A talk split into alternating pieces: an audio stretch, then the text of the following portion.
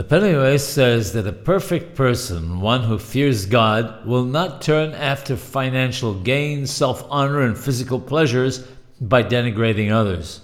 An example of this is if a person is suspected of doing something wrong and says, I didn't do it, such and such a person did it.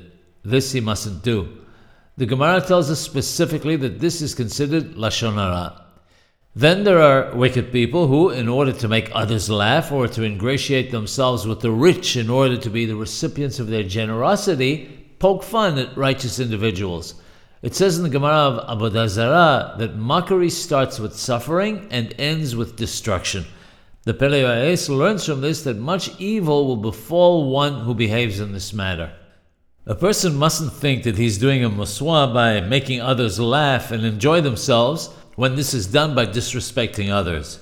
If they don't abandon their ways and repent, both the ones who denigrate others as well as those who are entertained by them will suffer serious consequences. We see from this the importance of not disrespecting others and immediately righting the wrong if it was done.